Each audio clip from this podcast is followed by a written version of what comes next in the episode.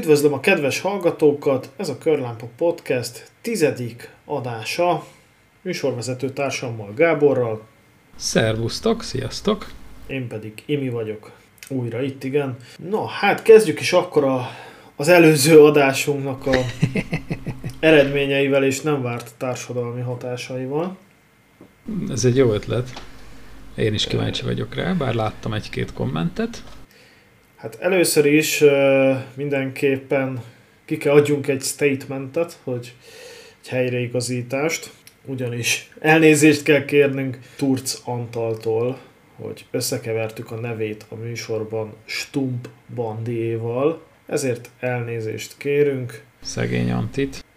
Igen, illetve én nem is hallottam, de vagy nem vettem észre, hogy te leszőke vinetúztad a Bolla Gyurit.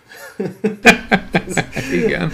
Ezzel utólag jót nevettem, de ezt most csak úgy megemlítettem. Igen. Hát, na, jó. Hát.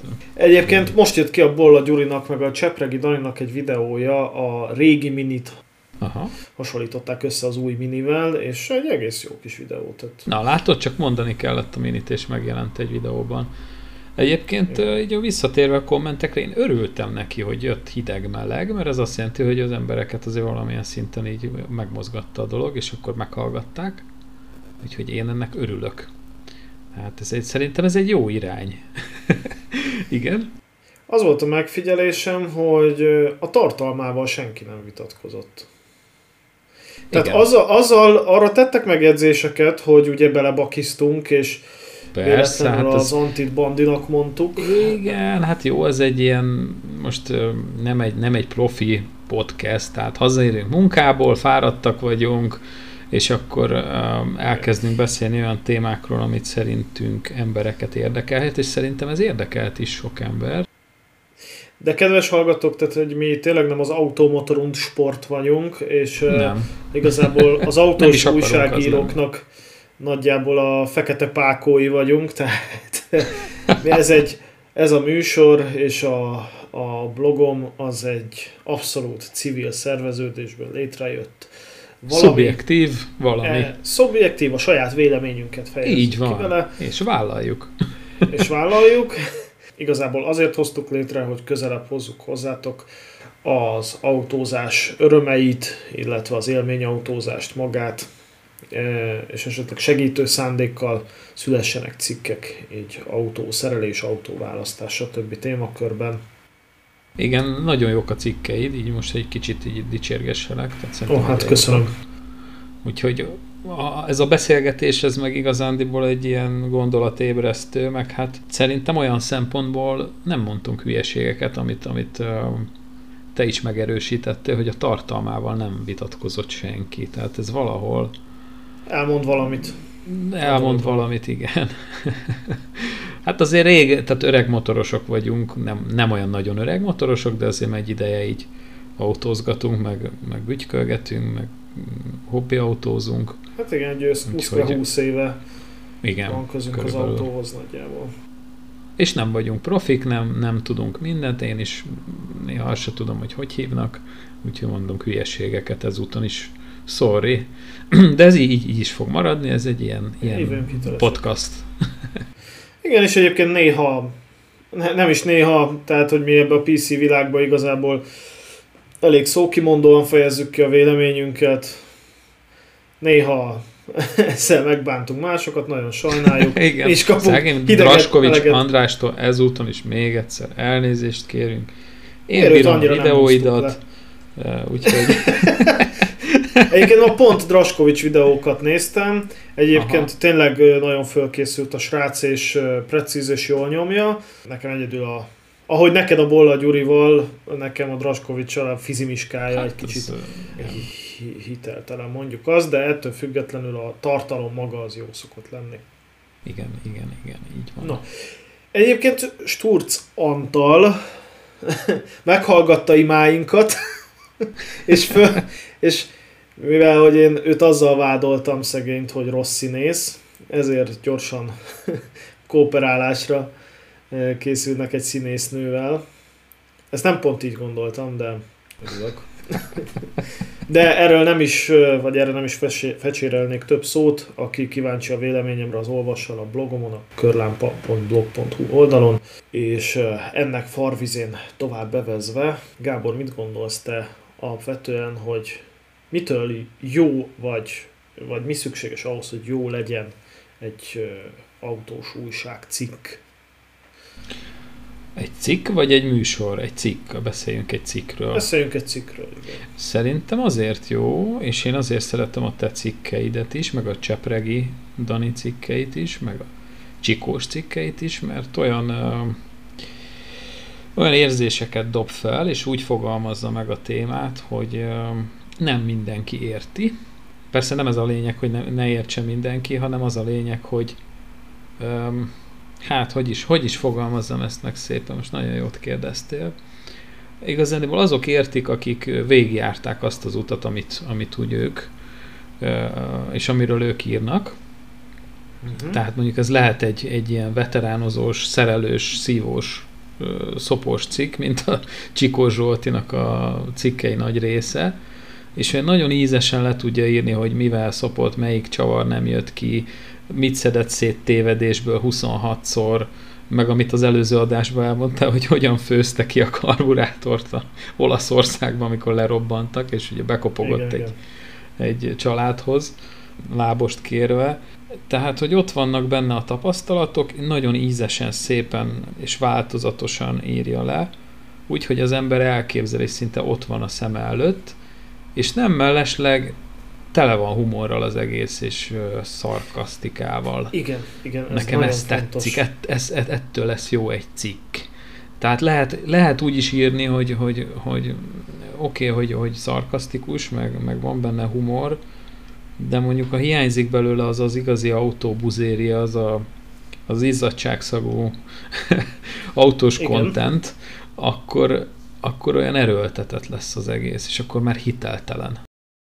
Igen, egyébként, tehát én erre akartam kitérni, hogy valójában újságcikket írni, én azt gondolom, hogy fogyasztói oldalról, hogy az egy irodalmi műfaj.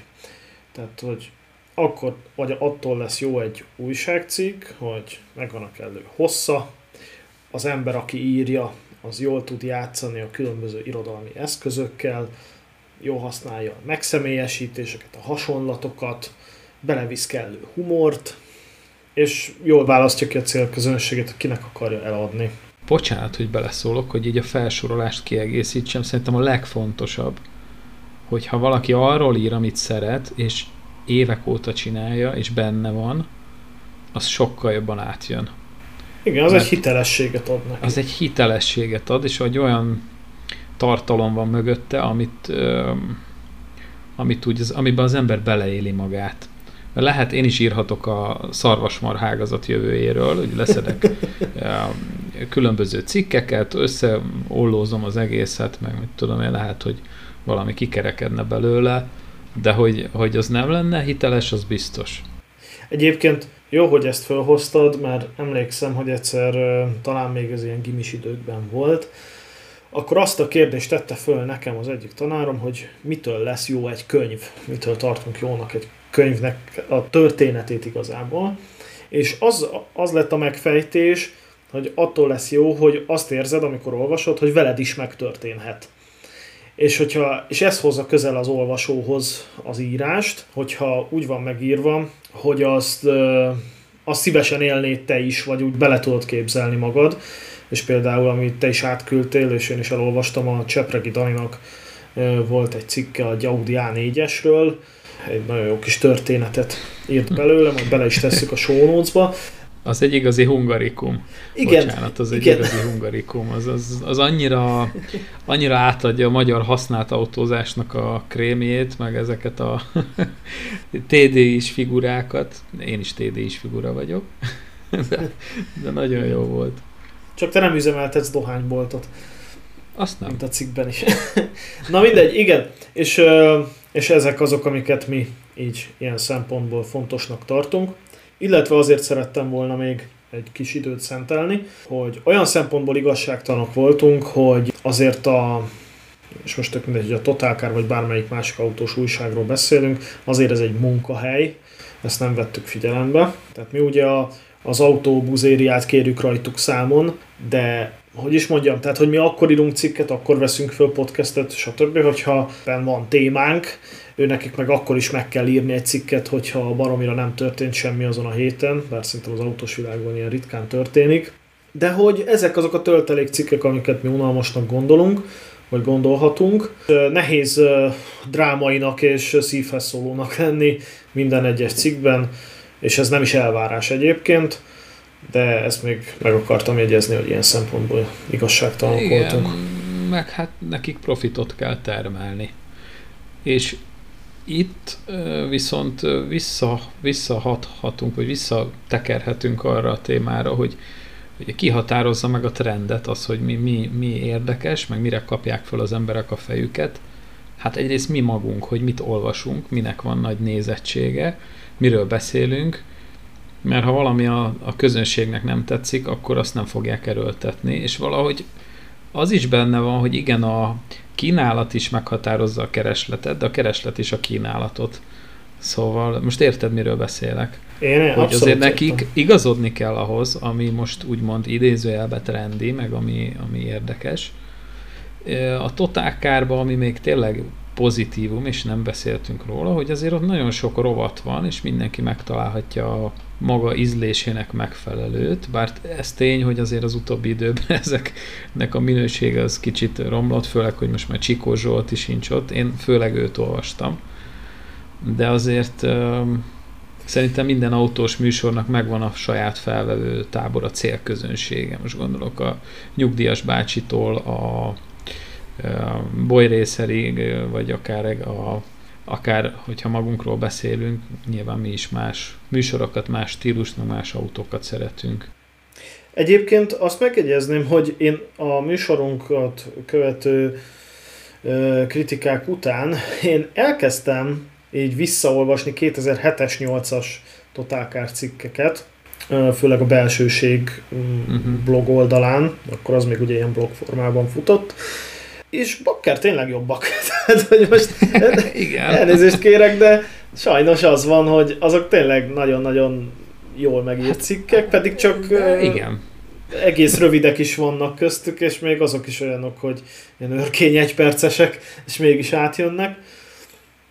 Igen, viszont... hát azért nem véletlenül beszéltünk a Totalcarról, meg azért régóta követjük, tehát...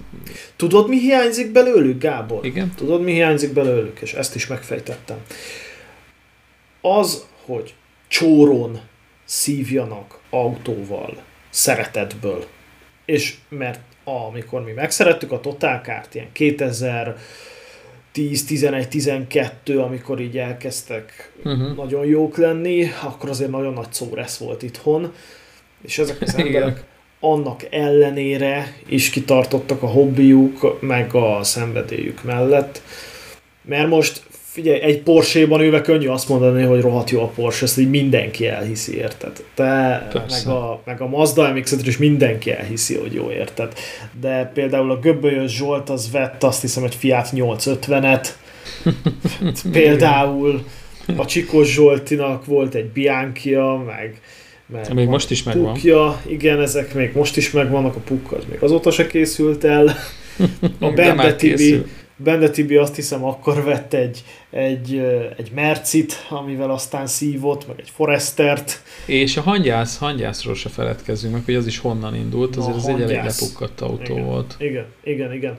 És ezek szépen aztán nyilván, ahogy a gazdaság is egyre inkább lendült felfelé, úgy lett pénz ezekre a projektekre is. És ez hiányzik valójában például a Sturc Antalból. De azt gondolom, hogy szerintem elment 20 perc az adásidőnkből, és most engedjük el a Totalcart, meg az irodalmat, és most evezzünk autós vizekre. Mert hogy 8-án, azaz 8 nappal ezelőtt, a múlt héten megjelent az Alfa Romeo Tonale. Végre lerántották róla a leplet a végleges verzióról, és én azt gondolom, hogy ez egy nagy mérföldkő az Alfa Romeo életében. Most már összeraktak egy SUV-t. Hát ugye volt nekik SUV-juk, most is van a Stelvio, ami egy nagy SUV. az talán nem akkora, mint a Tonale. Tehát azért az egy kisebb kategória. Nem, az nagyobb. Az sokkal. Az nagyobb? Az nagyobb. Ugye az Alfa Romeo-nak a kínálata úgy nézett ki az előző line-up, hogy volt kis autójuk, ott volt az Alfa Romeo Mito, ami egy ilyen kicsi, de nagyon kis cuki autó. Van belőle 153 lóerős is, azt hiszem, tehát azzal eszméletlen módon mehet. Majdnem vettem is egyébként egyet egyszer, egy feketét. Hát azért az elég csajos az a kocsi, nem? Igen, igen, hát az egy kis csajos autó. Igen. Igen.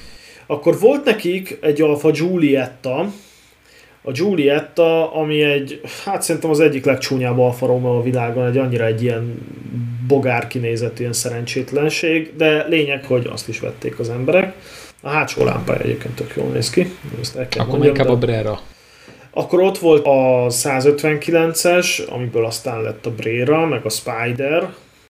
A Brérát azt lájkolom én is. Én nem vagyok nagy alfás, de az tetszik.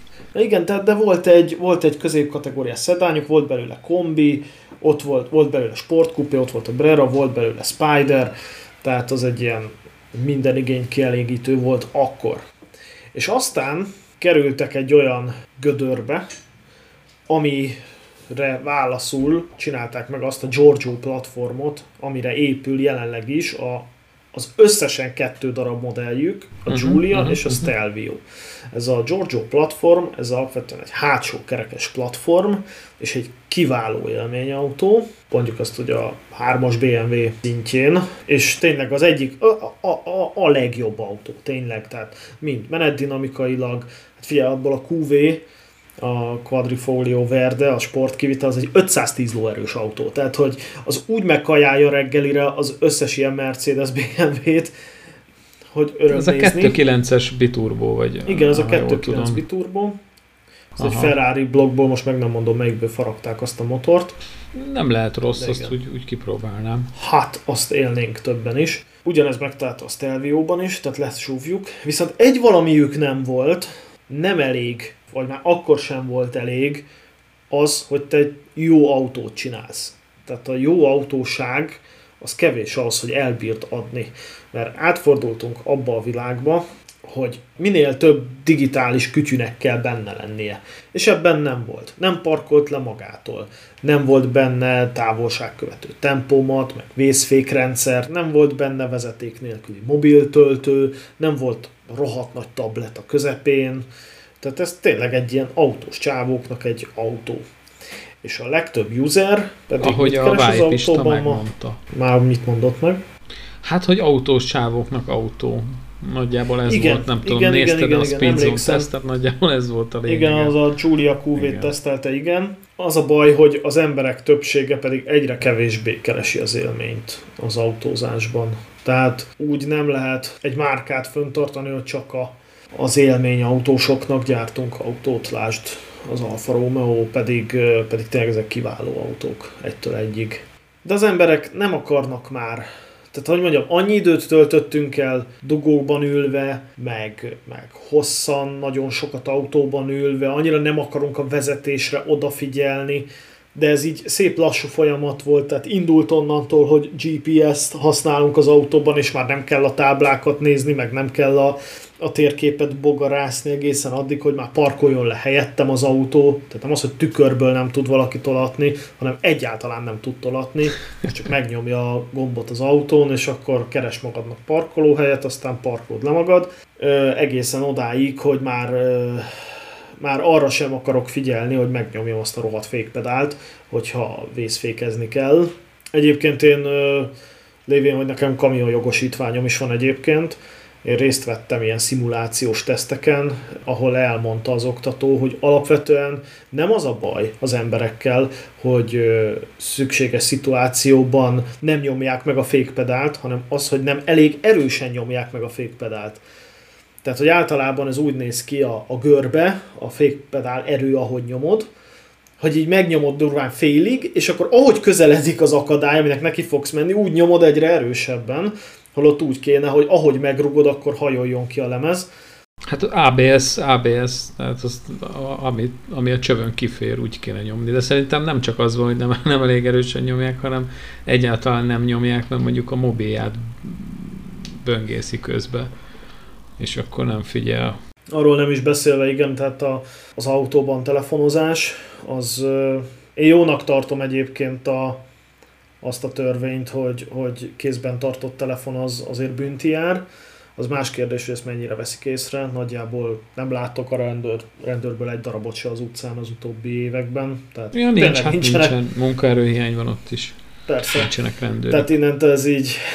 Tehát az a törvény, amit nem tudunk betartatni, az igazából kvázi nem is létezik. Hát figyelj, hány olyan embert látsz a pályán, akik kóricálnak össze-vissza a sávok között, és a mellé érsz, átnézel, és éppen ott keresgél valamit a telefonon, vagy messengerezik, vagy mit tudom én mit csinál. Persze. Hány ilyen van reggel, amikor mész az M1-esen. És akkor már húzod, már a vállad is behúzod, hogy el tudj mellette menni, hogy nehogy átjön a sávodba. Rengetegen igen. Vannak. Na de ugye visszatérve erre az Alfa Tonale SUV-ra, igen. Hát figyelj, lehet, hogy nem fogsz szeretni, de én mindig megmondtam a Frankos, én rühellem az SUV-kat, az összeset, tehát engem ezekkel ki lehet kergetni a világból. Nekem nem tudnak olyan SUV-t mutatni nekem, ami tetszik, vagy amit így szívesen vennék, mert egyszerűen úgy autónak túl nagy, terepjárónak meg túl személyautós, és akkor jó, hát persze egy balesetben vannak előnyei, hogy az ember magasan ül, meg nagy súlyt visz, de nekem annyira nem tetszik. Figyelj, igazából én se szeretem, ezt a krumpli formát, viszont vegyük részleteiben végig ezt az autót, hogy miket tud, amik elvárások ma egy bármilyen autóban. De egyrészt az, hogy SUV, az azért kell, mert sajnos az emberek ezt veszik. Tehát én vennék egy Giuliát, de egész egyszerűen nincs rá pénzem, hogy bemenjek a szalomba, és vegyek 25 millió forintért egy Giulia QV-t. Igen, de tudod, mit akartam mondani? Sincs, hogy egy sima benzinest. Igen. Hogy ez a Tonale maga, tehát a lámpái, a hátulja, maga a forma, ebből szerintem egy rohadt jó hot hatch lenne. Mert nekem nagyon tetszik, és a 147-esre emlékeztet a régire egy kicsit, és a belseje is tetszik, de az a rohadt központi, az a tablet ott elől, azt legszívesebben lefűrészelném. Tehát én azt rühellem, amikor beülsz egy kocsiba, és ott odaraknak eléd egy tabletet oda középkonzolra, hogy alig látsz ki a szélvédőn, és ott világít a képedbe, ha kell, ha nem, mert ha még lesüllyed... 10 év múlva használtan csak ilyen autót fogsz tudni venni. Tehát az új autókban mindegyikben ez van. Hát 10 év múlva már egy tableten fogunk ülni, és azzal fogunk menni. Na jó, de amikor te ezeket megveszed, autó. Ezeket veszed meg 10 év múlva 10 évesen, akkor ezek lesznek. Egyébként a legparasztabb szerintem a Tesla, aki konkrétan egy ilyen tégla alakú baszom tabletet egy középre, oda tett, az csá. De az legalább benne van a középkonzolba, nem egy ilyen kiemelkedő... Hát nincs. Bocsánat, egy ilyen fiszfasz.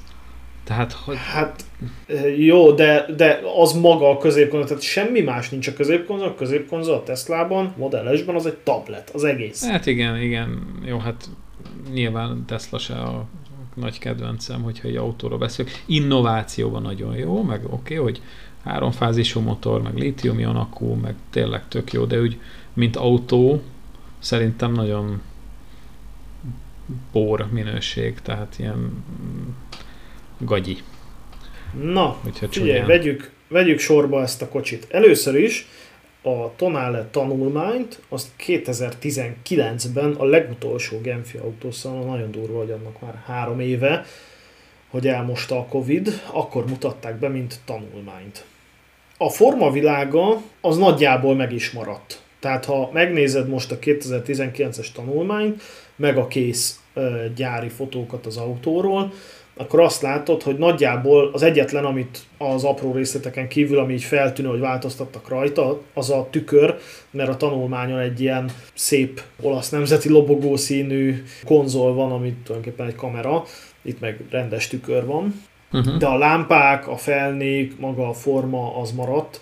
Mert ugye általában az szokott történni a tanulmányok, hogy a tanulmány ez egy ilyen rohadt érdekes és szép valami, és utána szépen így hozzábutítják, ilyen hétköznapinak megcsinálják, tudod, hogy ami kikerül a végül kész modellnek, azon már nincs nagy pimp felni, meg nincs persze. Úgy leültetve, meg nincs olyan érdekes lámpa, meg nem olyan persze, érdekes az ajtaja. Hát figyelj, gyurmából összefaragnak egy Lamborghinit, és a végén kijön egy H-Astra.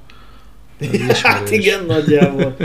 Igen. Tehát végül is összességében ezt a Tonalét én azt gondolom, hogy szépen meghagyták. És egyébként amivel engem kilóra megbírt venni, az a geg, hogy ahogy fölkapcsolod a ledes helyzetjelzőjét, nem tudom, berakod a kulcsot akármi, akkor így külön-külön gyulladnak fel, érted, ugye 3 helyzetjelzője van elől, oldalanként, és akkor először a középső, először a belső, aztán a középső, és végül a külső, mint a Knight Riderben, érted? Knight Rider, ezt akartam mondani. Hogy ezt nem hiszem el, hogy meghúzták ezt, tehát tényleg annyira jó pofa geg, és ilyet egyik autógyártó se csinál, ezek meg, ezt tudod mi, ez körülbelül az, amikor 20 éve a BMW-kben megjelent ez az Angle Eye, és akkor ilyen oltári szám volt, hogy azokban van ilyen. Aztán mindenki boldog-boldogtalan tette az autójába, még a G-Astrákon is ilyen volt.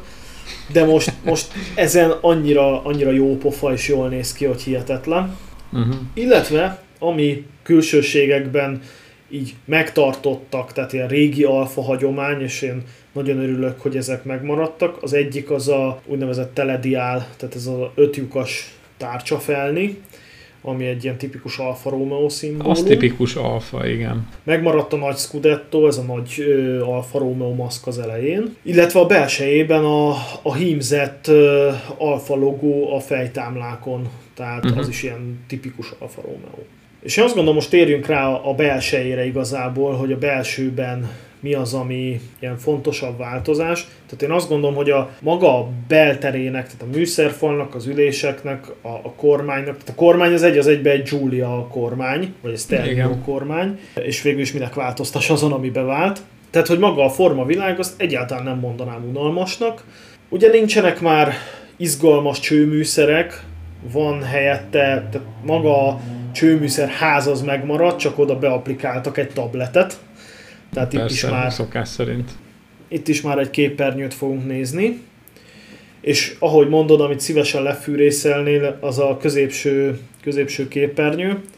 Viszont van a klímának külön kezelő gombja. Kérem szépen. Piros pont.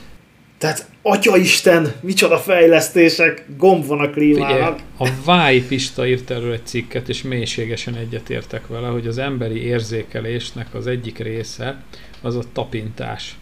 Na most, ha autóvezetés közben a látást, mint egy elég fontos tényezőt elveszik tőled azzal, hogy éppen rá kell pillantanod a tabletre, hogy mondjuk hőfokot állíts a klímán, és mondjuk éppen 200-zal mész, hát akkor arra egy vagy fél másodpercre azért elég sok métert megteszel vakon, ahelyett, hogy odaraknának egy gombot. Hát én nem szoktam oda nézni, amikor hőfokot állítok, mert megfogom a tekerentyűt, és tekerek rajta egyet, és akkor tudom, hogy hova kattant, mert érzem. És nem kell levennem a szemem az útról.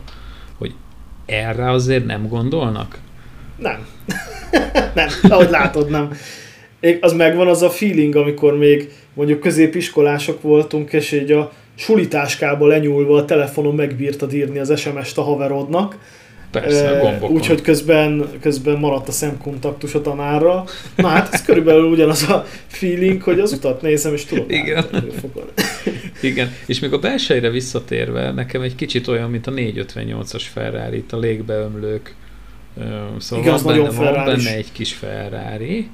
És ez úgy tetszik, tehát az úgy valahogy olyan olaszos, én nem vagyok egy nagy olasz autós, de azért nagyon sok olasz dolog nekem nagyon tetszik, és hogyha most egy picit elkanyarodunk ettől a Tonalétől, nekem azok a dolgok nagyon tetszenek, amikor valami retro autóból csinálnak egy felújított változatot.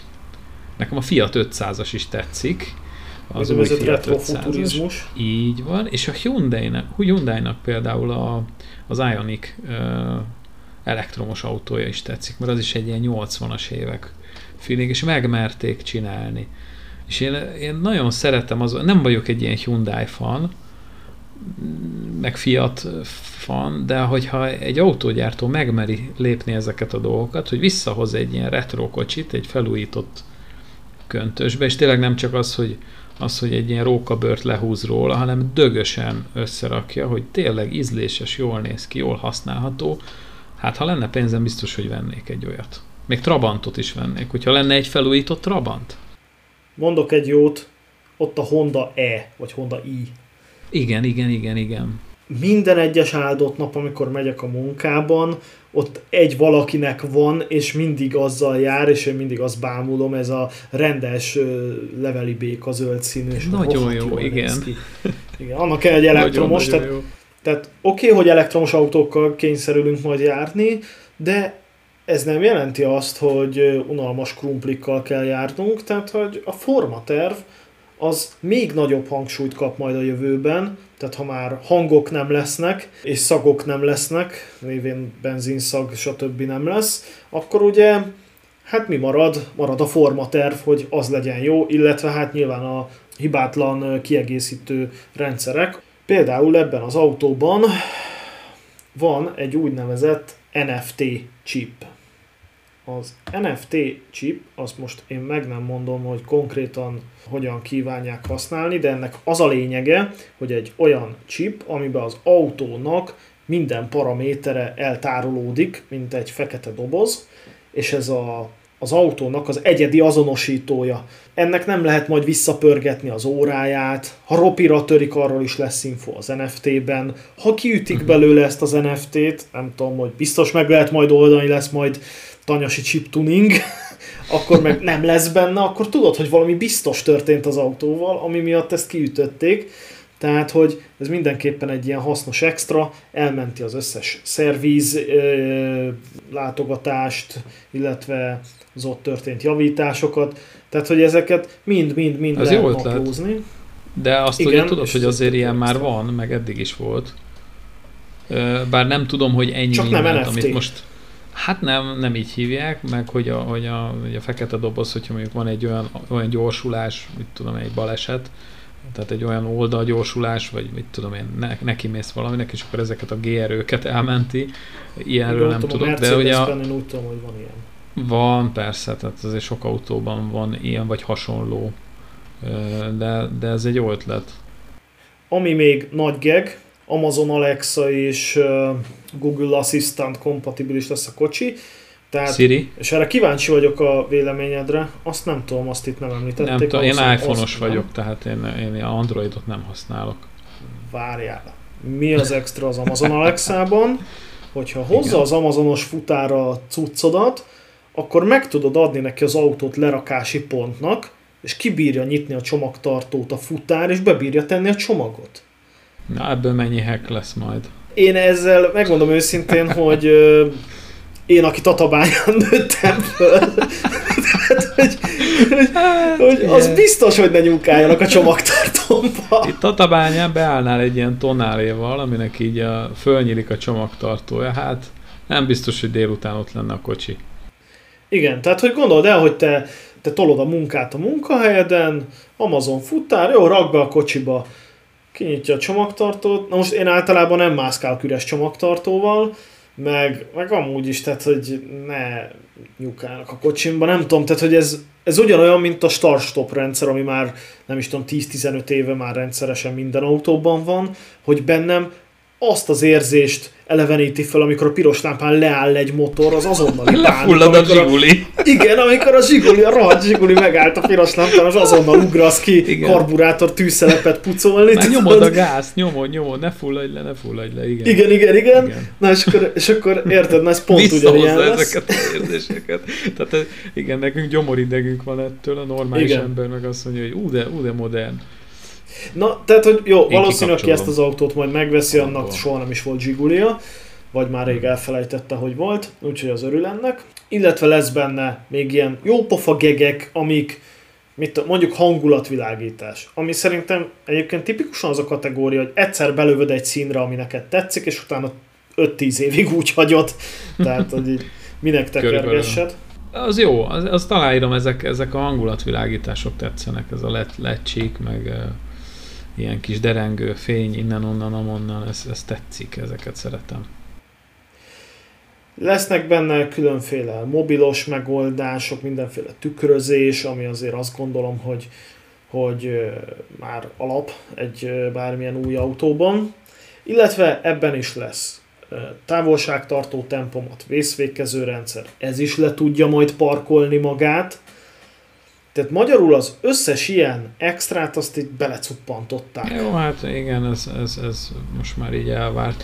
És milyen motorokkal lesz, mert annak nem néztem utána. 3-2 V6 szívó, csak viccelek, úgyse lesz. Bárcsak egy jóféle buszó motort még oda belecuppantanának. 2 literes turbó, kitalálom, 2 literes turbó. Nem, lesz belőle sima benzines, és lesz belőle sima dízel. Tehát lesz egy 1.6-os, 130 lóerős dízelmotor. Aha. Ami leginkább a flotta, tehát hogy aki cégautónak veszi. Jó lenne egy ilyen cégautó. Igen, és lesz belőle egy benzines, ami nem tudom mekkora, de szerintem az is valami 1.5 turbó, tehát hogy valami, és de lesz belőle. Nem, várjál, megyünk tovább.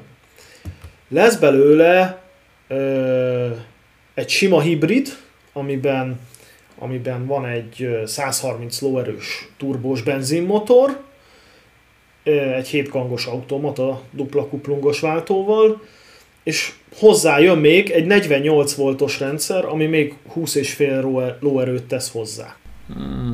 Igen, ez ilyen mild hibrid majdnem, hogy... Igen, ez ilyen 150 ló, tehát mondjuk 150 ló. Figyelj, egyébként én első kézből mondom, nekem a GTV-m a 165 lóerő sima szívó benzines, 150-60 lóerő igazából a hétköznapokban mindenre elég.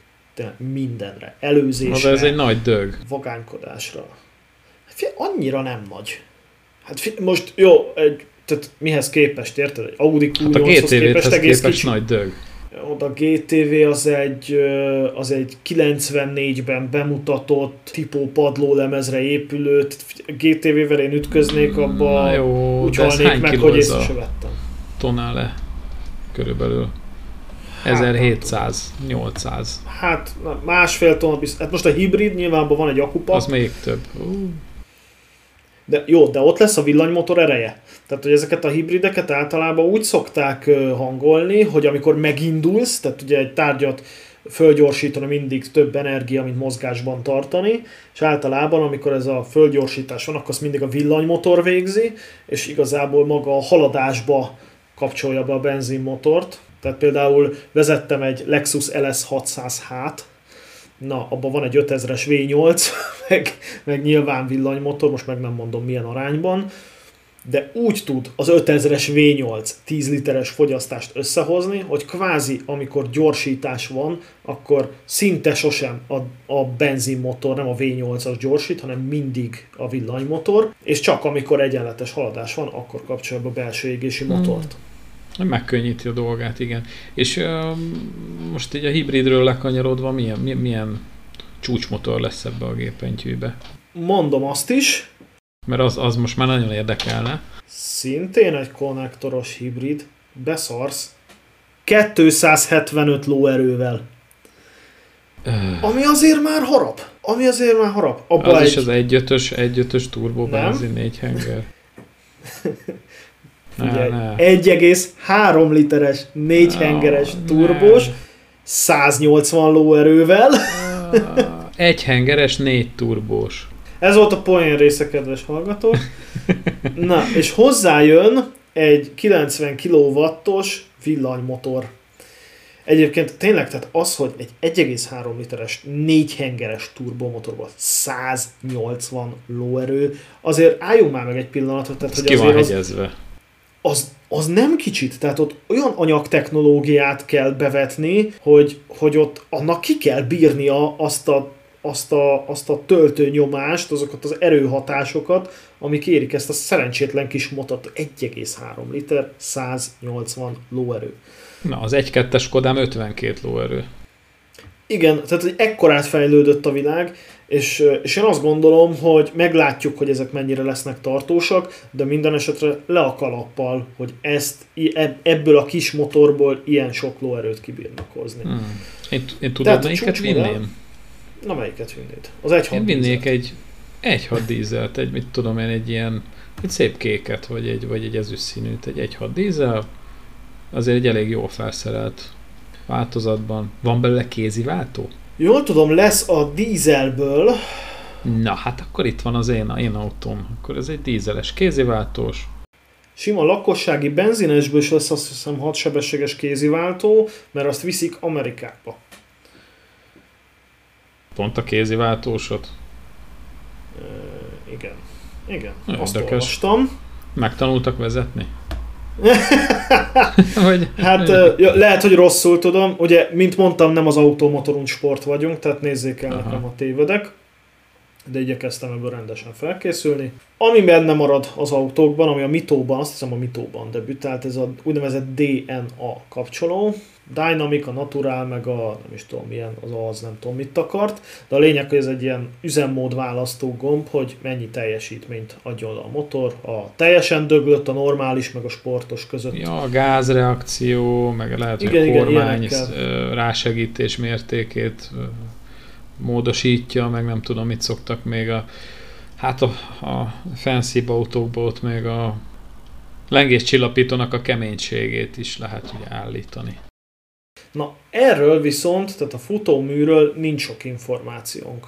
Tehát értsétek, tehát, hogy ezt az autót még a gyári dolgozókon kívül senki nem vezette, tehát volt egy ilyen online virtuális bemutatója, ott elmondtak dolgokat, de senki nem tudott még alánézni, beleülni, megfogdosni, megnyomkodni, tehát hogy ez még nem történt meg, ez valószínű majd ilyen április-május környékén jönnek. Akkor jönnek. De figyelj, Imi, nekem van egy ötletem. Hát írjál már az Alfás ismerősöknek. Nem, az Alfa, nem tudom, hogy itt Magyarországon milyen franchise rendszerben értékesítik az Alfákat, de kérjünk már egy tesztautót ebből. Írd meg, hogy a Körlámpa bloktól a nagy alfás blog, és azért vannak alfás, hát azért figyelj, azért csináltunk már autós talit is, azért vannak alfás, nagyon sok alfás hallgatónk van, és nézzük már meg, hogy akkor ez mit tud, de komolyan kíváncsi vagyok, hogy mit írnak vissza már, csak azért is, hogyha esetleg azt mondják, hogy oké, akkor csináljunk majd egy videót, vagy nem tudom, vagy valamit. Mit szólsz hozzá? Hát a videót nem is, egy újságcikket biztos. Na, én tudom, hogy ugye beszéltünk arról, hogy az újságírás egy írói vénát kíván, na hát a videós szakma meg egy jó színészit, tehát hogy egyrészt én nem tartom magam egyébként szintén jó színésznek, illetve az a bajom a videózással, hogy rengeteg technikai hátteret igényel, tehát az oké, hogy egy telefonnal fölvesszük, de nem, azt hát oda kell mikrofon, meg azért na, hát az nem csak úgy van, kamerák, oda jövünk egy ilyen új krumplival, és akkor ott majd ott az úgy jó lesz. De most azt majd megoldjuk, most egyelőre kérjük egy tesztautót. Egyelőre legyen tesztautó, többit majd megoldjuk. Jó, hát ezt ne vegyék készpénznek a kedves hallgatók, meg ha most figyelj, lenne belőle egy videó, hát nem tudom. Igen, de nagyon sok olyan autós teszt van, például van a Saab Kyle, nem tudom, hogy ismered-e. Nem. Ő nem sokat dumál a tesztekbe, tehát ő végigmutatja nagyon szépen lassan az autó belsejét, beindítja, meghallgatjuk a hangját, beteszi a kamerát, és megy vele. És ennyi a teszt. És én kifejezetten rühellem azokat az autós teszteket, ahol a tesztelő van a középpontban, mert engem rohadtul nem érdekel, hogy ott tesped az ülésben, ráfordul a kamera, és dumál, és közben nem látjuk az autót, meg nem halljuk a hangját, hanem bevágnak valami hülye zenét, meg egy-két drónfelvételt, és akkor magáról az autóról nem is jön át sok minden. Én ezt nagyon szerettem, ezt a kis... Csinálunk egy néma filmet? Hogy tulajdonképpen akár, mi nem is szereplünk rajta, csak az autó megy. Igen, hát ez a lényege. Biztos, hogy sok rosszat nem fogunk róla mondani, hogyha ha így csöndben vagyunk. De egyébként mit szólsz hozzá? Tehát szerintem meg kéne játszani ezt azért, úgy, hogyha lesz rá lehetőség. Hát Gábor, egy próbát megérhet. Jó. De nem ígérek semmit. Tehát azért mi még itt kis halak vagyunk a tengerben ahhoz, hogy odaadjanak egyet. Ez tény. Na de várjál. Egyébként nagyjából 15 millióra satcolt kocsit, tehát hogy nagyjából ott lesz majd ennek a Tonalénak az ára. Eddig a legdrágább autó az ilyen 20-25 körül volt, amit vezettem, hát fostam is, hogy nehogy keresztbe álljon, mert azért lóerő volt, igen. Meg hátsó kerékhajtás, és azért mentünk. Jó, én is 50 milliós kamionokkal rohangálok, érted, hogyha halkig rohangálok, de igen. Igen. Nem, hát természetesen ez úgy történik, hogyha bármit összetörsz, akkor azt fizeted, tehát általában. Persze. Így történik. A saját autódnál is, ott magadnak fizeted, ha másnak csinálsz, akkor meg másnak fizeted. Igen, csak az 1.500.000 a saját autón, nem 15 millió. Hát igaz, nagyjából a Totalcar, a sajátodnál, hát a Alfa Tonale mondjuk a hátsó lámpa. Igen. Na, térjünk még vissza erre az autóra, hogy amit nem tudunk, az, hogy milyen futómű van alatta. Tehát annyit tudunk, hogy keresztmotoros, tehát ez nem a népszerű Giorgio platformra fog épülni, hanem valószínű, hogy még nem is valamelyik új PSA platformra, hiszen ugye Stellantis lett már az Alfa Romeo meg a Fiat, és minden ezekre a Peugeot platformokra fog épülni, mivel ez egy, gyakorlatilag mire a Stellantis létrejött, ez egy 90%-ban kész autó volt, ezért a nagy részét meghagyták úgy, ahogy volt, és Csikós Zsolti azt helyezte kilátásba, ez valószínű a Jeep Renegade-nek a platformja, ami olyan szempontból jó. GM ugye? Jeep. Nem, a Jeep az nem GM, a Jeep az Fiat. Ja tényleg, tud igen, meg. Várjál, hülyeségeket ma beszélek, igen. Mert ugye lesz még Detroit olasz falu, mondták igen. Valamikor. És a Renegade-nek a futóműve az ugye elől gólyaláb, hátul pedig egy 3 lengő karos multilink. Tehát én nagyon örülnék, hogyha a multilink futóművet nem engednék el. Tehát, hogy annak ellenére, hogy ez valószínű, hogy egy ilyen jópofa gag lesz ez az autó, tehát, hogy lehet benne tabletet nyomkodni, telefonozni, meg nem tudom, meg parkol magától, azért ez egy driver's car lesz szerintem, tehát azért a 275 lóerős változatot azért én megcipőzném, mondjuk ki. Egyébként visszatérve erre, hogy ugye még az elején elkezdted mondani ezt az influencer, meg autós influencerkedve. Lehet, hogy nem használtad ezt a szót. Igen. De... Beszéltünk ilyesmire a napokban, igen. Mondtad, hogy kis halak vagyunk, szerintem nem az a lényeg, tehát teljesen minden. Valaki csinál egy jó tesztet, akkor azt megnézik. Meg akkor is, ha nem olyan jó a teszt, de érdekes az autó, azt is megnézik. Figyelj, erre azt a hasonlatot tudnám felhozni, hogy volt egy főnököm, aki azt mondta, hogy nagyrészt ilyen cégeket látogattunk üzletkötés szempontjából, és hát hogyha azon múlik az üzlet, hogy meg kell dugni valakit, akkor felállította a hierarchiát, hogyha nagyon jó csaj, akkor ő dugja meg.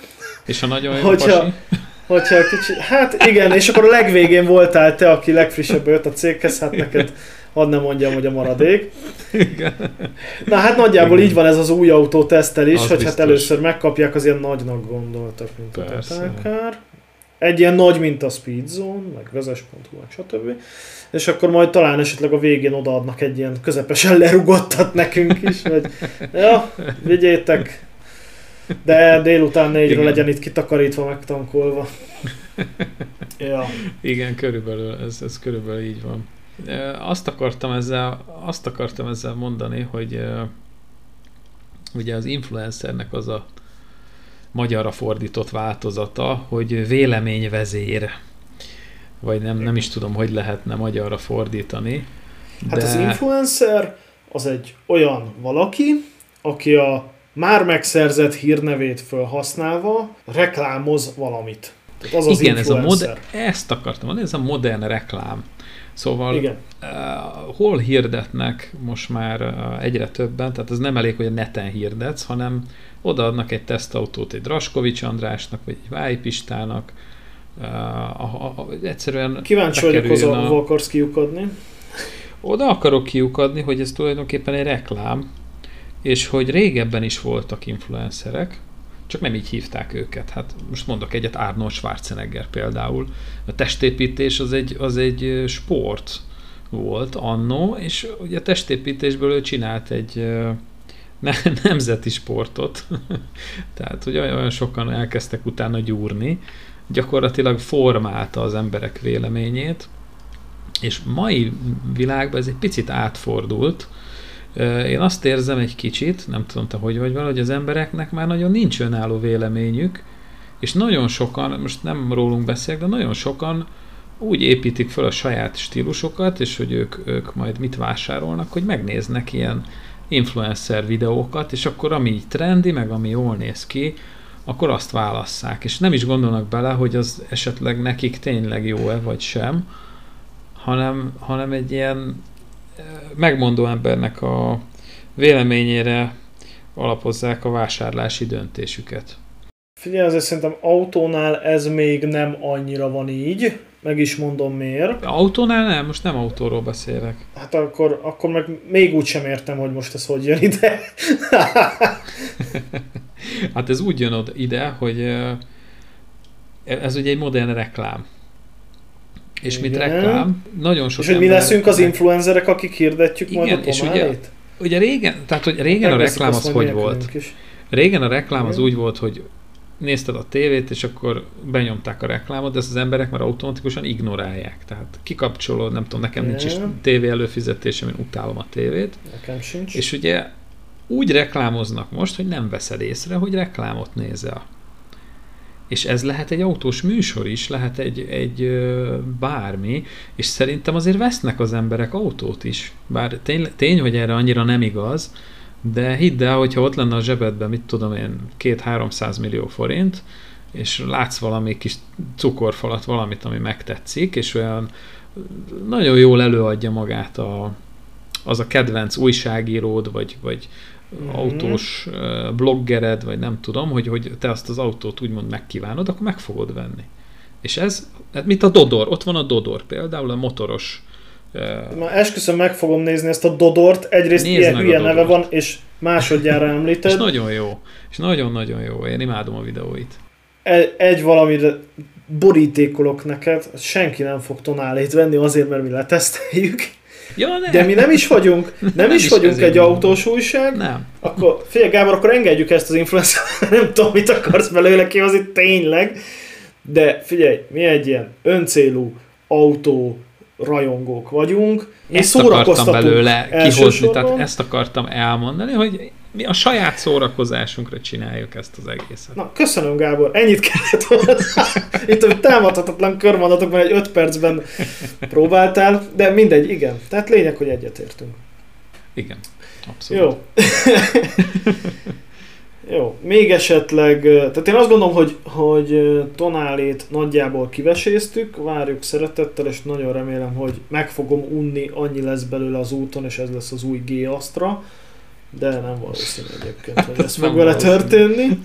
De kívánom azt, hogy az Alfának ez bejöjjön, és tényleg legyenek eladási számai, vegyenek belőle legalább annyit, mint a 147-esből, vagy a 159-esből vettek, vagy a 156-osból, ne adj Isten, tehát abban mai napig Dunát lehet rekeszteni. És fogyjanak az autók, vegyék komolyan a vásárlók, tehát hogy tényleg jöjjön be azoknak a látókörébe, akik ma BMW-t vesznek, meg kis merci SUV-ot vesznek, és ezeket a kis prémium SUV-okat veszik. Tehát az Alfa Romeo igenis fölnőtt a feladathoz. Nagyon remélem, hogy elfoglalja méltó helyét itt a kis kompakt SUV szegmensben. Legyen így. Én nem vagyok nagy alfás, de nagyon szépen elmondtad. Gábor, esetleg most, hogy így az adásidőnk végéhez közelítünk, valami személyes autós élményed, amit szeretnél megosztani a hallgatókkal, történt-e mostanában? Hát most annyira nem, bár ma azért azt hozzáteszem, hogy ma egy elég fárasztó napom volt, nem is aludtam túl jól, meg azért a munkahelyen is nagy hajtás van, és most ebbe a februári tavaszba gondoltam egyet, hogy elmondom, elmegyek, hozok valami, rendelek valami kaját, de elmegyek érte. És nem volt olyan túl jó hangulatom így délután, és akkor leraktam az Oktáviát, és gondoltam egyet, hogy beülök a 120-as Skodába, és lemegyek érte. És beültem a 120-asba, beindítottam, persze egy hónap állás után is gyönyörűen indul a 10 éves akkumulátorral, és jó napom lett. Tehát most ma ennyi kellett ahhoz, hogy így átfordítsa a napomat, egy kicsit zümmögtem vele, mentem vele egy kört, és nagyon jól esett. Úgyhogy én így jól érzem magam ezzel a kis 120-as Skodával, kezem munkája, jó sok pénz benne van, és nem egy 5-ös BMW, vagy egy Panamera, de nekem ez elég ahhoz, hogy jó napom legyen, és még csak száguldoznom se kell vele. Egyszerűen a feeling, meg az illatok, az most így elég volt. Így a téli autós koplalásban. Igen, egyébként ezt szeretném elmondani, hogy nagyon örülök, hogy jön végre a tavasz, és mindenki előveszi a eddig ponyva alatt garázsokban és mindenféle tárolókban féltve őrizgetett kincseit, és kihozza az utakra. Igen, meg a motorokat. Hát nyilván motorok jönnek kevésbé. Bár én is motoroztam valamikor, de most nagyjából jelenleg egy darab olyan motorkerékpár, amit szívesen birtokolnék. De egy Ducati? Hát akkor 2. Hát na várjál. Szabad ne feledd, még mielőtt elfelejtem. Gyorsan motorozásban. Gyorsan elmesélem. Egyik este azt álmodtam, hogy vettem tőled egy lefingott Ducatit, és a hazafele úton széthullott darabokra, de úgy, hogy a kerekei is kiestek. És gyalog mentem haza. Tőlem ilyen motort nem vennél, de igen. Egyébként, igen, pont az egyik motor, amit szívesen birtokolnék, amely főosztó, az a Ducati Panigale V4. Uh-huh. Azért az egy műtárgy. Jó, hát azért nem pár tonálét az árából. Hát, de az figyelj, az a motor az olyan, hogy az szerintem így a nappalim közepén dísztárgynak. Tehát ezt én nem használnám valószínű. Hát megmernéd lovagolni őszintén? Az 200 nem tudom hány lóerő? Hát nem csak csutkagáz létezik azon, nyilván beszarnék az erejétől elsőre. Az nem játék, hát szerintem az... Hát nem. Az... De nem, hogy milyen szép az a motor, tehát azt mondom, hogy nem is feltétlenül ülnék föl rá, de annak minden elgyönyörű. Illetve igen, a másik, ami nekem kéne, az egy használósnak, az egy Triumph Bonville egyébként. Azt is adnám. Én egy Honda Africa Twin-nel egyeznék ki, egy ilyen nagy túramotor, és a félvilágot be lehetne vele járni. Jaj, bocsánat.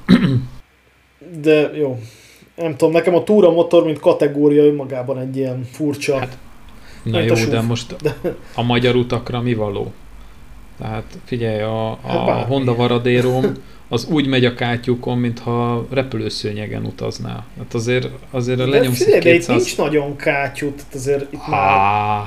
Figyelj, nincs. Dunának ezen az oldalán tök jó utak vannak. Tehát, te figyelj, te voltál már Tatabányán? Tudom, hogy itt élsz, de így autóztál már így a városba? Tehát nem tudom, te melyik bolygón vagy. Figyelj, itt fönn felső galla fele.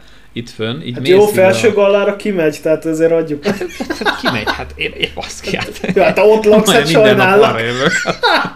Figyelj, ott mentél már ott lefele, ott a főútnak a végén. Ott, hát én ott nem járok arra. Hát minek menjek oda? Hát ott egy lánctalpas tank is elakad, ne viccelj már. Hát milyen jó, de hát ott kilopják az autódról alufelnit menet közben, az olyan környék. Hát Tatabánya 80%-a ilyen. Hát ez igaz, hát abban a 20-ba kell mászkálni, nem ilyen. De nem, egyébként amikor így tényleg így átmész már ilyen, mondjuk ilyen Heves megye, vagy Pest megyének a keleti része, na hát ott már vannak olyan utak, hogy te figyelj, hogy több a kátyú, mint az aszfalt tényleg. Hát tehát, hogy én oda... nem tudom, te eddig te hol laktál, de én az előző munkahelyemen ott nyugat-magyarországi régió volt az enyém, úgymond ilyen szélszes munkakör volt.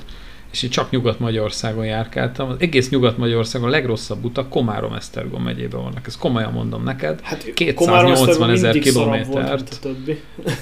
280 000 kilométert mentem annál a cégnél a 3 év alatt. És hát még azért ott Pécs környéken van ilyen tanyavilág, ott is azért jó utak vannak, meg Zala megyében is azért vannak kátyúk, de a legszarabb utak itt vannak a megyében. Ezt komolyan mondom neked. Katasztrófa.